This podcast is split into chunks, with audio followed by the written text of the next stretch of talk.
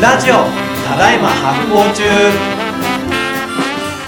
皆様発行してますかイッシーことバックパッカーズジャパンの石崎貴人です発行デザイナー小倉平久ですこの番組は発行をテーマに食はもちろんカルチャーや人類学サイエンスまであれこれ突っ込んで語りまくるラジオですビギナーから上級者まで発行に GO!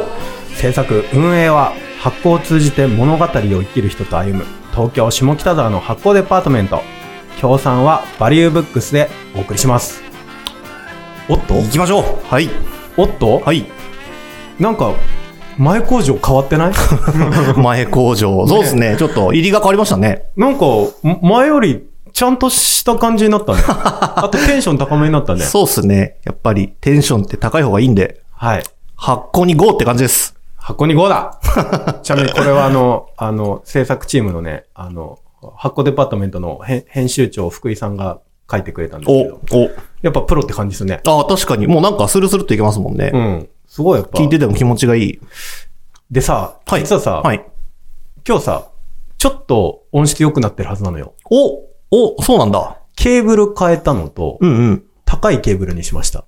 えー、ケーブルで結構違うって言ってましたもんね。そうそう。あの、医師の僕の高いケーブルになり、ん。えーそしてですね、あの、同じく制作チームがですね、へ、部屋に吸音措置をしている。おやっぱりなちょっと、なんか変わってると思いました。なんか反響音が少なくなったね。うん。すごい。なん、もう、で、どんどん変えていくぞって感じなんですか、今。 なんかね、あの、いや、さすがにう、ん。ちょっとみんなビビってきてるっていうか、ビビってきてるいや、今だってさ、うん。この、ただいま発行中、リスナー5000人ぐらいおるもん。すげえ。ポッドキャストと YouTube すご合わい、せすてごい。。だってね、あの、ススポティファイだけで、うんメインのスポティファイだけで、だってフォロ、リスナーだけで3000何百人いるんだけど、はい、はい。チャンネル登録してる人が2000人超えてんのよ。おー、すごいなうん。すごいことだよね。うんうんうんうん。で、だからさ、1日せ、視聴回数1000回とか超えてんの。はい、はい、はい、はい。1日に1000回ぐらい、まあ、いろんな回聞いたのも含めて聞かれてるってことですよね。うん。すごすぎるよな。だからさ、はい。結構なんか怖くなってきちゃった。怖くなってきて、もっといろいろ ちゃんとやって ちゃんこうとってしことないになってと、きたね。 ちゃんとしないとまずいんじゃないかっていうところになってきてるんですよ。はいはいはいはい聞いてくださってる皆さんどうもありがとうございます。ありがとうございます。ちょっとずつちゃんとしていく んで、割とちゃんとしてましたからね。さらにね、さらにね、手入れられるとこは入れていくぞってことですそうね。音質向上もするし、んちゃんと前工場とかもやるし、ね説明もいくし、テンションも上げるし。そう、今回からね、だからちょっといろんなし仕込みが入っております。はい。はい。わ我ら頑張ります頑張ろはい、というこうとで。さて、えーちょっとね、あの、にシリーズ日本酒の途中なんですけど、はいはいえっと、今回は、あの、あの、YouTube 見てる人、ほら、あの、い服変わってるからね。あの、えっと、日をまたいでるんですが、のそうねまたいでる間にうん、お便り来たりとか、はいはい結構、あの、僕の方でも、ちょっとこれよくわかんなかったっすっていう話がいくつかあったので、えっと、その補足とお便りを読んでいく回にしたいと思います。はい。補足から行きましょうか、じゃあ。はい。まずですね、えっと、補足なんですけど、えっとね、えー乳酸菌の話からいきます。うん。えっと、ちょっと内輪の方から、あの、酒母があったじゃないですか。はい、はい。酒母、あの、お酒の元になる酒母があって、うんで、酒母の中で乳酸菌が増えていきますよ、って話をしました、しましたね。はい。あの、木本とそ、木本と山イの場合ね。うん。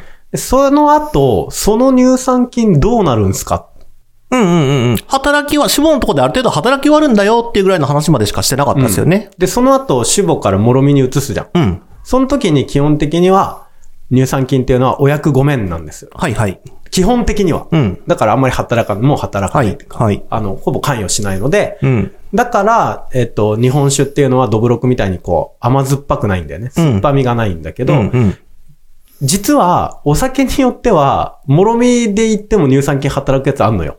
はい、はい、はい、はい。あの、あえっとね、それは昔は結構その乳酸菌がもろみ作りから入っちゃうと結構失敗したお酒なんていうふうに言われたけどうーん最近、まああの結構働いて、あの、割とその、お酒作り終えるまで乳酸菌の作用があるみたいな、うんで、酸度を結構ワインみたいに高くするみたいなあのものもあって、この間実はなんか僕そこの、そういう酒の作り方に偶然立ち会っちゃったんだけど、うん。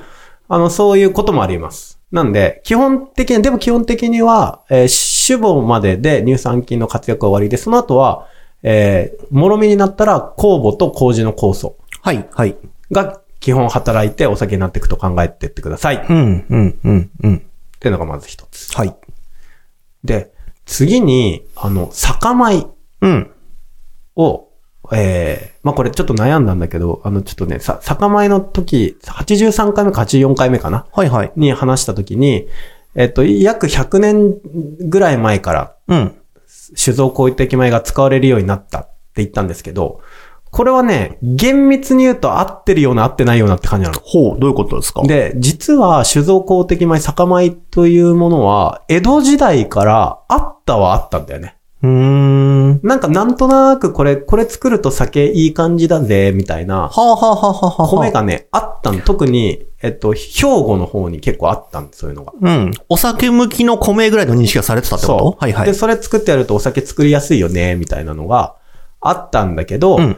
えっと、今から100年ちょっと前に、えっと、まあ、歴史編で言いますけど、あの、国が酒造りを管理するようになってから、あの、ちょっと米の研究しようかうん。って言ってうんうん研究したら、どうも、その江戸時代、ま、終わりぐらいから使われていた、その酒に向いてるじゃなっていう米は、うんなんか他とちげえぞみたいなうん。風な研究によってわかるんだようね。んうん。で、そこからさらに品種改良を重ねていくってうんうんういんうことが起こっていくの。なんか、意識的に、はい、はい、酒は米という、に明らかに日本酒作るのに向いてる米があるぞって研究して意識的に分かったっていうのが、うん100年ちょい前ぐらいからない。んですそういうことね。うんうんで。もその前から、うんと、酒米自体はまああったはあったんだけど、そういう、なんつうの、カテゴリーがなかったんだよね。うんうんうんうん。なんで、明らかに明確にその、おさ収蔵公的米っていうカテゴリーができていくのはやっぱり100年ぐらい前で、うんうん。。で、決定的なのは今から80、90年ぐらい前にできた山田錦っていううん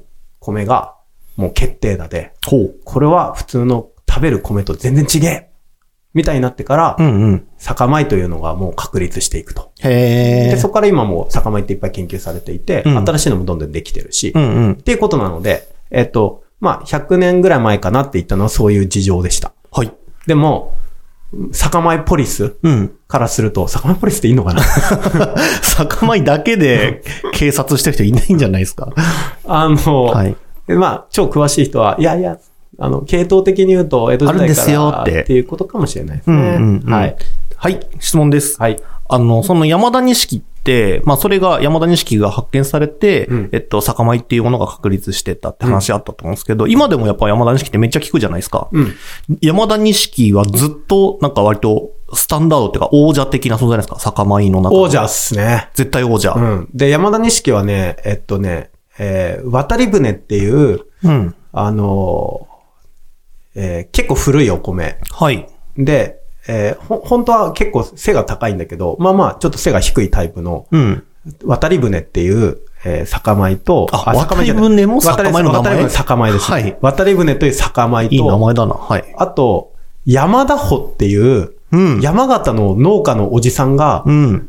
なんかこう自分でせっせと、あの、系統選抜っていうかその改良を繰り返してやっていた、これ酒にいいんじゃないかみたいな、んうん山形のおじさんがやっていた山田穂っていうのをうん掛け合わせて生まれたものです。ええその山田からもらってんだ、じゃあ。はい。だから、山田錦。その山田穂から来て山田錦って言うんだけど、うん。なんで、えっと、結構なんかその、えー酒造りの全然違ったタイプのエリートを2つ掛け合わせてうーん。できたのが、山田錦なんですよ。へえ、すごい。そこにもじゃあめっちゃ感動がありそうですね。そう、だから山田錦ができたことによって日本酒作りっていうのは結構パラダイムが変わったと。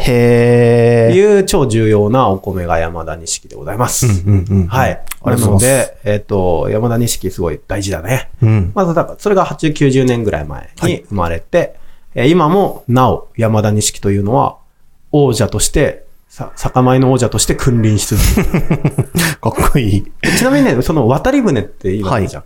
渡り船のさらに原型になってるのが、まあ、お町っていうお米なんだけあーど、お町が聞いたことあるでしょあむしろその、酒米といえば、山田錦、お町、あと100万石500万石あ500万石500か。万石はい。って言ってましたね。の3つなんだけど、あの、系統としてはお町が一番古いんだよ。うーん。お町はおそらく江戸のこう一番終わりぐらいの、後期ぐらいの時からある。うん、うん。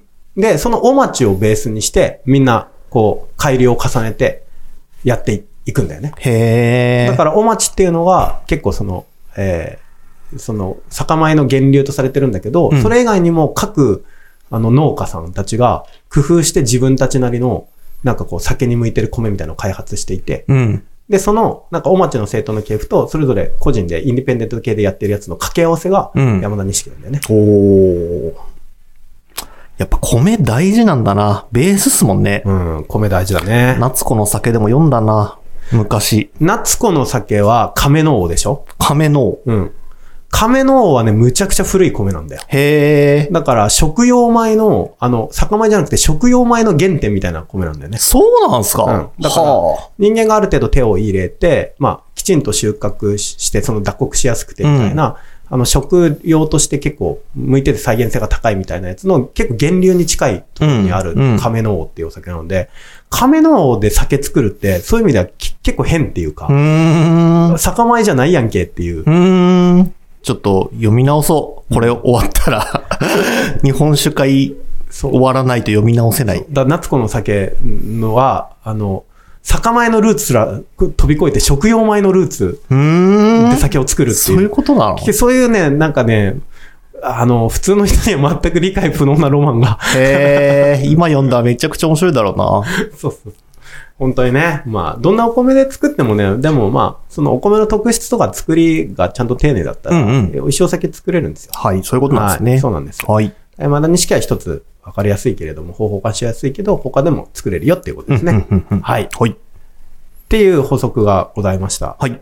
お、えー、そんな感じかな。うんうん。ありがとうございます。じゃあ、いくつか日本酒会、まあ、あの、後半に行く前に来てるお便り紹介しますか。はい。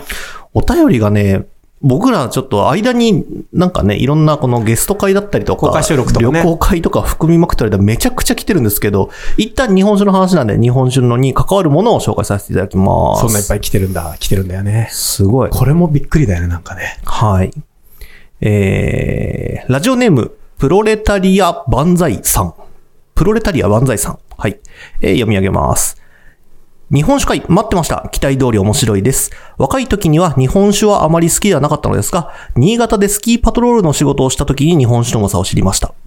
地元の人が言うには、今年はあの当時が、えーど、どこそこの蔵に行ったからそこの酒を買う、そういう社会なんだそうです。えーそんな自分もひょんなことからニュージーランドの酒蔵で働き、おうろ過の作業をしたから無ろ過のうまさを知り、おお火入れの作業をしたから生のうまさを知り、水で割る作業をしたので原酒のうまさを知り、無ろ過生原酒の意味を体験できたのは人生の財産だと思っています。いいですね。素晴らしい。今は日本酒作りの仕事から遠ざかってしまいましたが、日本酒は世界でも例を見ない日本の誇るべき文化だと思っています。今回もブドウ畑で、えー作業をしながら聞かせていただきます。ありがとうございました。ということです。今はじゃあワイン関係ってことね、。その前にもお便りくれてるんですよ。あの、他のところでいくつかくれてるんですけれど、今もあの、ブドウ畑でお作業されてるようですね。うん。いい人生ですね。はいありがとうございます。まあ、というような感じで、日本酒の会話は本当に反響が多いですよね、かなり。お多いねいろんな人から面白いって、あの、お便りだけじゃなくて、SNS でも触れてくれてる人多いねいたりして。あと僕の方にメッセンジャーとかメールで結構個別にね、来てますね。あ、そうですか。うん。その、は実際のその現場の人からも来るんですか日本酒業界の人からも。業界の人からも来るよ。けど、基本的には、結構ビギナーの人が多い。ビギナーとかあと日本酒好きの人が多いです。うんうんうんうん。そうなんですね。いや、そう、本当僕がね、あの、まさに、あの、ほぼ何にも知らない。ヤマハイ、木本も、聞いたことあるけど、調べたことはないとか、絞りのこともよくわかんないっていう状態で聞いてるから、その、本当に初心者の人も一緒に楽しめてたらいいなとは思ってるんですけどね。うん。た楽しんでますっていう声いっぱいもらってるんで。いや、ありがたい、嬉しいですね。結構いい線いってんじゃないでしょうかね。いい線いってる。はい。じゃあもう、もう一つ紹介させていただきます。えー、ラジオネーム、池さん。読み上げます。平久さん、石井さん、いつも放送ありがとうございます。楽しく聞かせていただいてます。日本酒の会を聞いて、えー疑問が浮かびメッセージしました。群馬にある土田酒造や京都にある木下酒造のお酒は常温保存も推奨していて、僕は一升瓶で買いたいのでとても助かってるんですが、かっこ冷蔵庫の問題。えー菌が生きていても常温保存を可能にしているのはどういった理由があるのでしょうかまた、火入れしても熟成というか、旨味が増すときが、と聞きますが、えーそれもどういったことが理由なのでしょうかえーもう一点、ワインも好きでよく飲んでいますが、保存状態にかなり影響を受けるお酒と認識しています。ワインは火入れして酵母の働きを止めたりするっていうのはされないでしょうかえーいつも歴史や学術からのアプローチに、平久さんのユーモアある例え、えーわかるとうなりながら聞いています。これからも配信楽しみにしています。ということです。えっと、お日本酒の保存ですね。はい。えっと、まあ、あの、僕、土田酒造さんとかね、あの、仲良しですけど、うん木下さんももちろん知ってます。あの、えっとね、えー、基本的にやっぱり火入れしてないと、うん。うんとね、うんうん、土田さんとことかでもあっても、結構情報保存難しいは難しいよね。はあ、はあ、はあ、はあの、なので、火入れしてあるやつがいいんだけれども、うんまあその理屈はあって、生酒でもまあ常温いけますよみたいな理屈ってあって、それは何かっていうと、えっとね、新酒と新酒っていうか、もう1年目の古酒じゃない状態でもう最初の1年目の作りの時点で、あ。うん。結構酸化してるっていう。うん、うん。つまりその、えっと、えーひ割ともう熟成しちゃってるっていう。うん。最作初からりの時点で、はい。うん。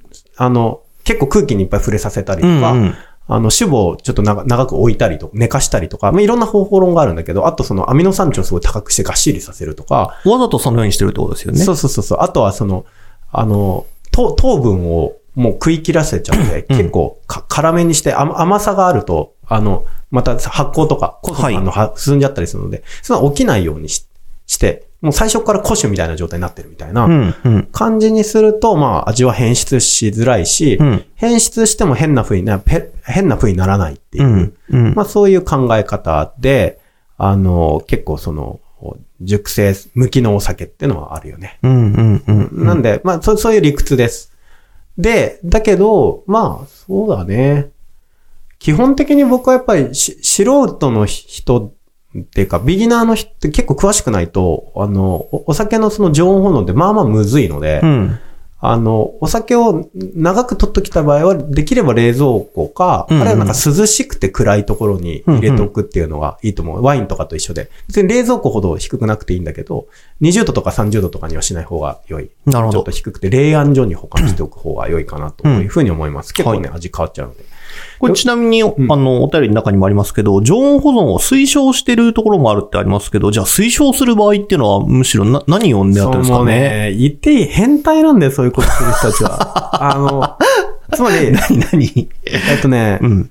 お酒というのはね、まあこれ思想なんだ、一はい一種の思想なんだけど、はいはい日本酒というのはね、時間が経つと劣化していくっていう考え方が強いの。うん、うん、うん。時間、ひ空気に触れる、光に触れる、時間が経つ、イコール味が劣化していく。うん、うん。いう最初にできたばっかりが新鮮、一番いいよ、みたいうんな。まあ、あの、できて、絞りたてから、それから、まあ、半年とか数ヶ月あ、そ寝うか、かして熟成させる期して間を置いで、て、ちょうどいい状態になった時がいいよっていはいうはいそ考うかそえ方で、そっから味が落ちてくって考えるのが多いんだけど、うんうんもうそのジョン・ウォードの推奨の人たちは、あの、なんて言うんだろう。その味が変質して、いや、要はな、なんかその赤ワインみたいな考え方するのね、はい、はい。もっと酸化が進んだりとか、もうちょっとその、こあの、えー味の、なんかこう、まとまりが出て、ん熟成した方が味のピークが来るうん。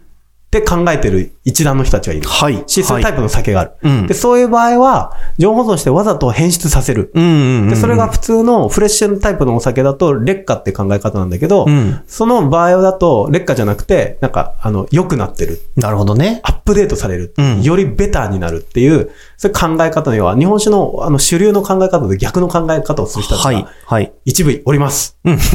はい。それはそれで、思想として素晴らしいです。そうですよね。自分は好き好きっていうのもあるし。はい。まあ、僕、そういうお酒結構好きですけどね。はい、はい、はいでもそれもやっぱりある程度日本酒を飲んだりしてって解像度が上がったら余計にその辺の味わい深さが楽しくなってくるけど、基本的な一般的には、うん。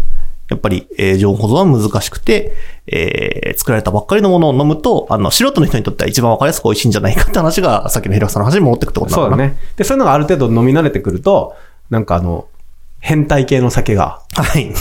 ありがたさがよくわかわる。かるぞってなってくる。なるほど、そういうこ とかみたいなね。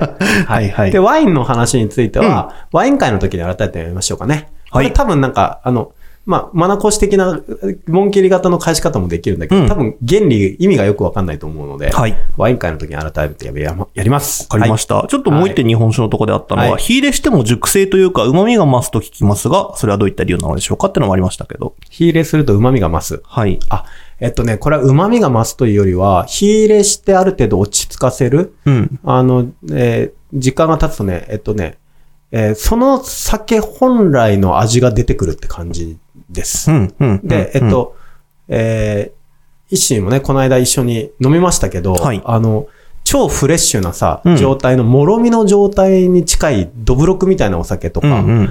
あと、濁り酒みたいなのを、この間一緒に飲んだんですけどね一。緒にね、はい。うん見てでました、。すごい新鮮なお酒ってどうですか、印象。新鮮なお酒うん、味の印象。本当に発酵してる途中みたいなお酒。なん、か、目がかっぴらく味します。うん。なんかピチピチしててさ、うん。あとなんかこう、甘さとか酸っぱさとうかん。あるよね。うんだ。からなんかジュースっぽい。うん。ちょっと炭酸ジュースっぽいじ刺激のある味なのかな、ゃんだから。そうそうそうそう。あれで、う、旨味とかうん、コクとかがマスキングされてんだよね。そっちがあんま目立たないあー。なるほど。本当はあるけど、そっちが目立っちゃうからってことなんだ。そうそうそうそうだからあの、発酵途中のあの、ピチピチした感じとか、うんこう、フレッシュな甘みみたいなやつって、すごいインパクトが強いので、確かにそっちに意識がうん。いくんだけど、やっぱり火入れししすると炭酸飛ぶし、うんうん。あの、しばらく熟成させていくと、その甘み、フレッシュな甘、フレッシュ感みたいなの落ち着いていくので、うんうんそうするともともとその奥に引っ込んでいた旨味分とかコクとかっていうのが、えーより、あの、明らかに出てくる。あと複雑性を持った香りとかも変わってくる。うんうんうんうん。そういうのが出てくるので。うんなんで、なんつうんだろうね。そういう、そういう感じよ。あの、 なんだ、あの、すに、人間もさ、はい。あの、若い時は若いっていうのが一つ武器になったりする。うん。若さとして見られちゃう。うんいい年になってくるとさ、うん。その、わ若いっていう属性がだんだん弱くなっていって、うんそれ以外にその人がその年齢と関係なく持っているさ、うんうん。素地みたいなもうんの、良くも悪くも素質とね、か脂質とかこうねうん出てい、出ていくじゃそなういですなんかか。も。で、そういうのがこう、じわっとこう滲み出てきた時に、うんうん。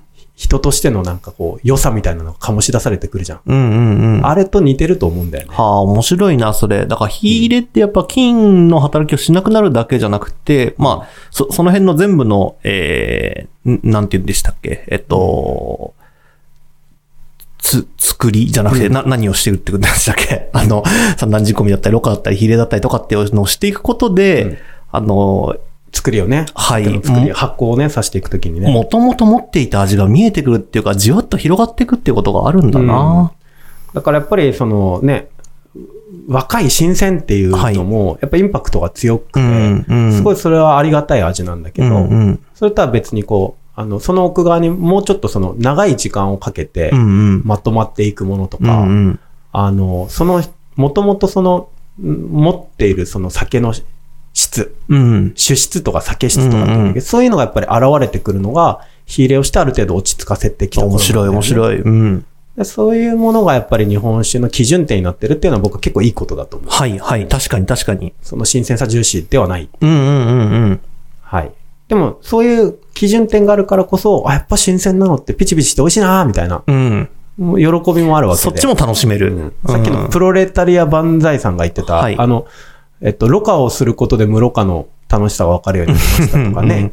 えーねか、水で割るから原酒の良さが分かうる。んうんうん。それよ確かに確かに。それです、うん。うんやっぱ基準をどこに持っていくかっていうのは大事なのかもしれないですね。そうですね。うん。だそこはやっぱりね、えっと、まあ、次回からの日本酒の歴史編に結構大きく紐づいてくるんですよ。はいななぜ日本酒がそこを基準点にしたかっていううこんとうがんね。うん。だからこれ結構思ったより奥が深い話でございます。はい。ありがとうございます。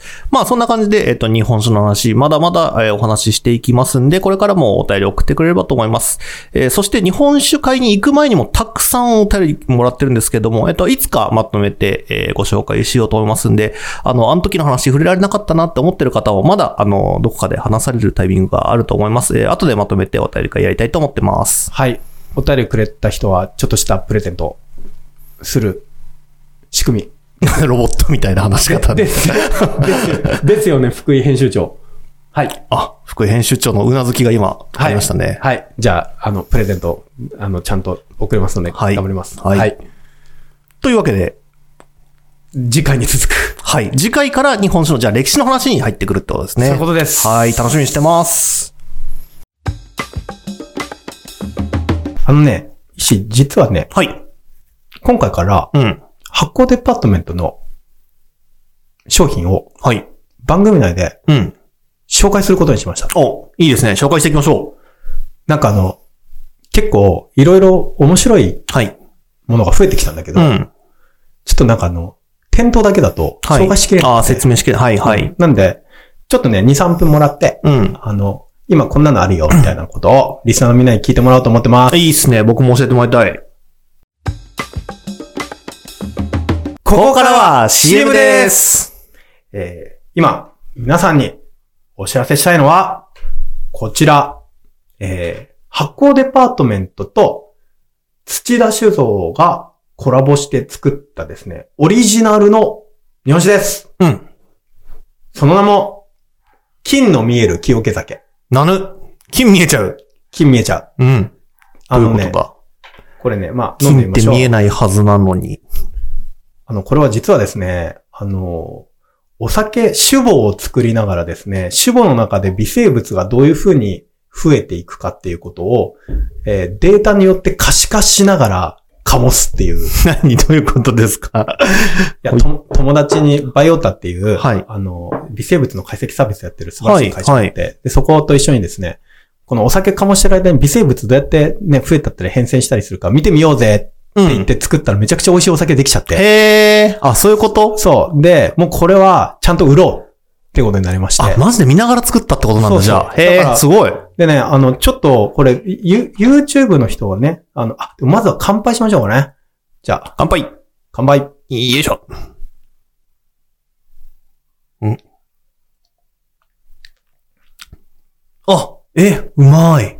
面白いでしょうんうん。これあの、ちょっとね、甘うまい。 YouTube の人ね、えっと、どれぐらい見えるかな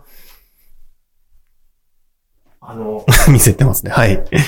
ラベルがね、うんその微生物のグラフになってんのあ、。そうなんだ。これそうグラフなんだ。だから本当に見えてるんですよ。ええ。どんな菌がどういう風にいるかみたいな分布がうん。パッケージになってます。うんラベルになってますので、まあ、えっ、と、そういうね、実験をしたお、実験をしながら作ったお酒で、うんうん。で、QR コードがね、ラベルに入ってんだけど、はい。この QR コードを読むとね、論文にアクセスできます。ほう、なぬこれで、る研究してみてどうだったかっていう論文をはい出はいしたので、それにアクセスして、うん。え ー実際にマジでマジか生物がどういう風になってたかわかるってあいう、そ そうういうこと。いうコンセプトのお酒なので、金の見える清気酒っていうお酒なんですね。ああ、作ってた時だけじゃなくて、飲む人も見れるってことね、うんこれで。でこれね、作ったね、あの、えーえーその、土田酒造の当時の、あの、星野元気くん曰く、めっちゃポテサラに合うんですよ。 ポテサラ用の日本酒ですって言ってた ので、ポテサラね。ちょっとポテサラ倒してみません、はい。で、出してくれてますね。よいしょ。ポテサラと日本酒ね。ねちょい一瞬意外な組み合わせですけど、ちょっと一瞬どうぞ。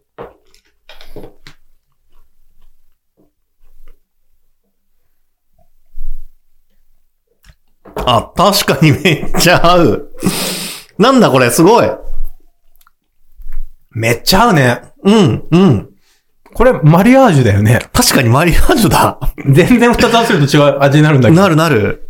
え、何マヨネーズ感と食感だからなのかなねこのあの、さ酸味が引き出されて、うんうん。甘みと酸味が引き出されて、すごいリッチな食体験に。